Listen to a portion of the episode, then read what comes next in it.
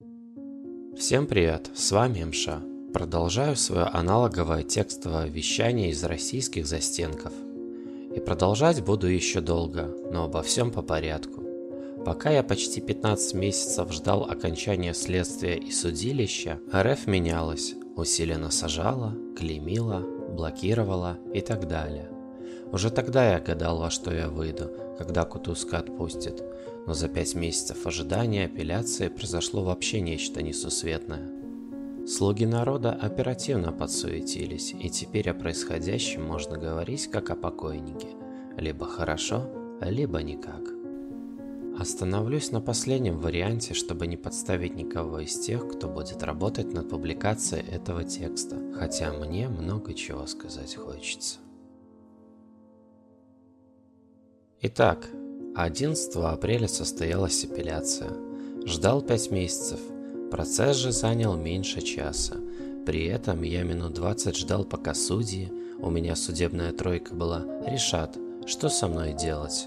Ситуация плюс-минус повторяла происходящее в Мосгорштампе. Все выглядело дорого-богато. Величавые судейские мантии, их осанка, речи. Ну а по факту слушают, кивают, Ага, ага, ну сорян, чел, мы не можем идти против системы. Приговор оставили без изменений, несмотря на лютые косяки. Меня это не удивило, об этом я писал еще в прошлом обращении, что впечатлило глаза главной судьи. Добрые, смотрящие с любовью, как на младенца. Текст приговора, интересно, заранее ли написаны? Она читала, а после с материнской нежностью повернулась, посмотрела, Подсудимый, вам понятен приговор? Если будет снимать пилу 9, я теперь знаю эффектного персонажа для страшилок. На обратном пути в автозаке пересекся с Ваней Сафроновым, поведал ему об этом Сюре, оказалось, он тоже ее знает и тоже обратил внимание на эту особенность. Если не поднимать вопрос об освобождении, что для РФ утопично, суд мог уменьшить срок, либо переклассифицировать тяжесть, но запариваться не стал. Удивительно, но это несет один плюс. Кассационный суд не скажет что-то типа такого. Зачем вы подали кассацию, если апелляционный суд удовлетворил ваши хотелки? Но это такой условный плюс. До начала здесь должно быть слово, от которого бьется в бешенстве Роскомпозор. Я рассчитывал на СПЧ, как на единственную инстанцию, которая меня реабилитирует. Да, я отсижу, но морально буду удовлетворен. И если кто что выскажет, то будет заткнут решением. Теперь же все иначе. РФ выперли из Совета Европы. ЕСПЧ принимает дела до 16 сентября 2022 года. Могу не успеть, так как Кассационный суд еще более медлителен, чем апелляционный, и зачастую рассматривает дела более полугода, а до последнего дня подачи в ЕСПЧ осталось 5 месяцев. При этом нужно дождаться кассации, подготовить бланки в Страсбург, отправить их. В общем, как повезет. А с судилищами мне не везет. Еще есть опасения, что с прикрытием ЕСПЧ для РФ наши национальные судьи совсем страх потеряют. Хотя куда уже больше. Таким образом, на данный момент, 13 апреля 2022 года, мы, точнее я, имеем 5 лет общего режима.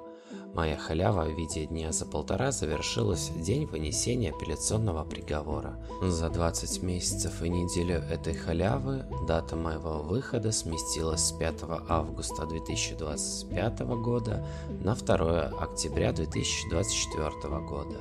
На 10 месяцев и 3 дня проведу меньше во власти ФСИН. Замурчательно. Теперь о планах, которые, правда, не очень ясны. Мое дело из апелляционного цирка должны отвезти обратно в Мосгорштамп, меня перечислить после этого под юрисдикцию в СИН. После этого меня можно будет этапировать. Куда? Решит начальник СИЗО. Может вообще тут останусь. Увидим. На данный момент выясняю все эти нюансы. Вот что расстроило, так это то, что положенного согласно УПК свидания с максимальной вероятностью не будет, так как Роспотребнадзор еще не снял с карантина СИЗО. Нравится мне РФ. Ага, пресловутый митинг-концерт проводить можно. Дать возможность увидеться через стекло двум людям? Ковид же. Ощущаю любовь Родины во всем. В любом случае, ближайшие пару месяцев буду еще тут, а дальше увидим. Постараюсь держать в курсе. Одна из надежд увидеть изменившийся мир раньше октября 2024 года? О. Но для этого мне надо еще прибыть в место отбытия кары, провести там полгода и только тогда смогу подать ходатайство. Так что разговоры об этом пока преждевременны. Скажу так, в суды у меня веры нет. УДУ тоже суд рассматривает, поэтому готовлюсь морально. Что впереди два года, пять месяцев и две с половиной недели в Синовщины ждет меня. Ну а повезет, значит ура. Теперь чуток о быте, который хоть и стабилен, но чуть колеблется. Я по-прежнему читаю, пишу, занимаюсь, хожу гулять и проклинаю убогое радио Орфей. За эти месяцы у меня сменилось несколько соседей и камер. Стараюсь при возможности учиться у соседей всякому полезному для будущей жизни. Да и для жизни тут. Илья Сачков Компания Group IB научил меня азам йоги и экономики. Последнее пригодится по выходу, а йога отличнейше зашла здесь, в условиях крайне ограниченной подвижности. Теперь на прогулке по вечерам выполняю комплекс растяжек, а заодно продолжаю держать себя в тонусе. Прокачиваю пузо, копытца и руки, чтобы совсем не зачахли. Другой сосед, житель Германии, занялся обучением меня немецкому языку. К тому же очень в тему у меня оказались самоучители словарь. Нас уже развели, теперь занимаюсь самостоятельно. Про английский тоже не забываю и по паре другой страниц в день читаю что-нибудь в оригинале. Скажи мне, что я двумя языками буду заниматься где-нибудь летом в 2020 году. Не поверил бы. Еще в середине февраля переехал из камеры склепа в камеру, где был вид и куда светило солнце. Признаться, отшалел от вида перспективы. Такое до этого видел в конце апреля в последний раз. Счастье было недолгим, и в начале марта меня перевели в камеру с видом в стену. Откроешь окно, а в двух метрах глухая стена пристройки – Месяц от этого прозревал, и теперь я в камере с видом в небо. Светло и хорошо. Правда, солнца пока мало. В целом, как и всегда, стараюсь не унывать и занимаюсь полезными для себя делами. С учетом происходящего с РФ, языки становятся актуальными как никогда. Советую и вам отбросить лень и выучить хотя бы английский. В мире очень пригодится. Лично я пока не знаю, что буду делать по выходу. Но со всеми этими блокировками, наездами на YouTube и так далее, подозреваю, что как блогеру-путешественнику, документалисту, мне тут нечего будет делать, а с моей судимостью сомневаюсь, что возьмут куда в адекватное место. Родина, исправляя, вгоняет человека в социальный тупик, чтоб скорее обратно в тюрьму вернулся. Почти бесплатная раб-сила – Зачем такое на свободе пропадать? Я не горю желанием повторять экскурс за стенки, одного раза за глаза.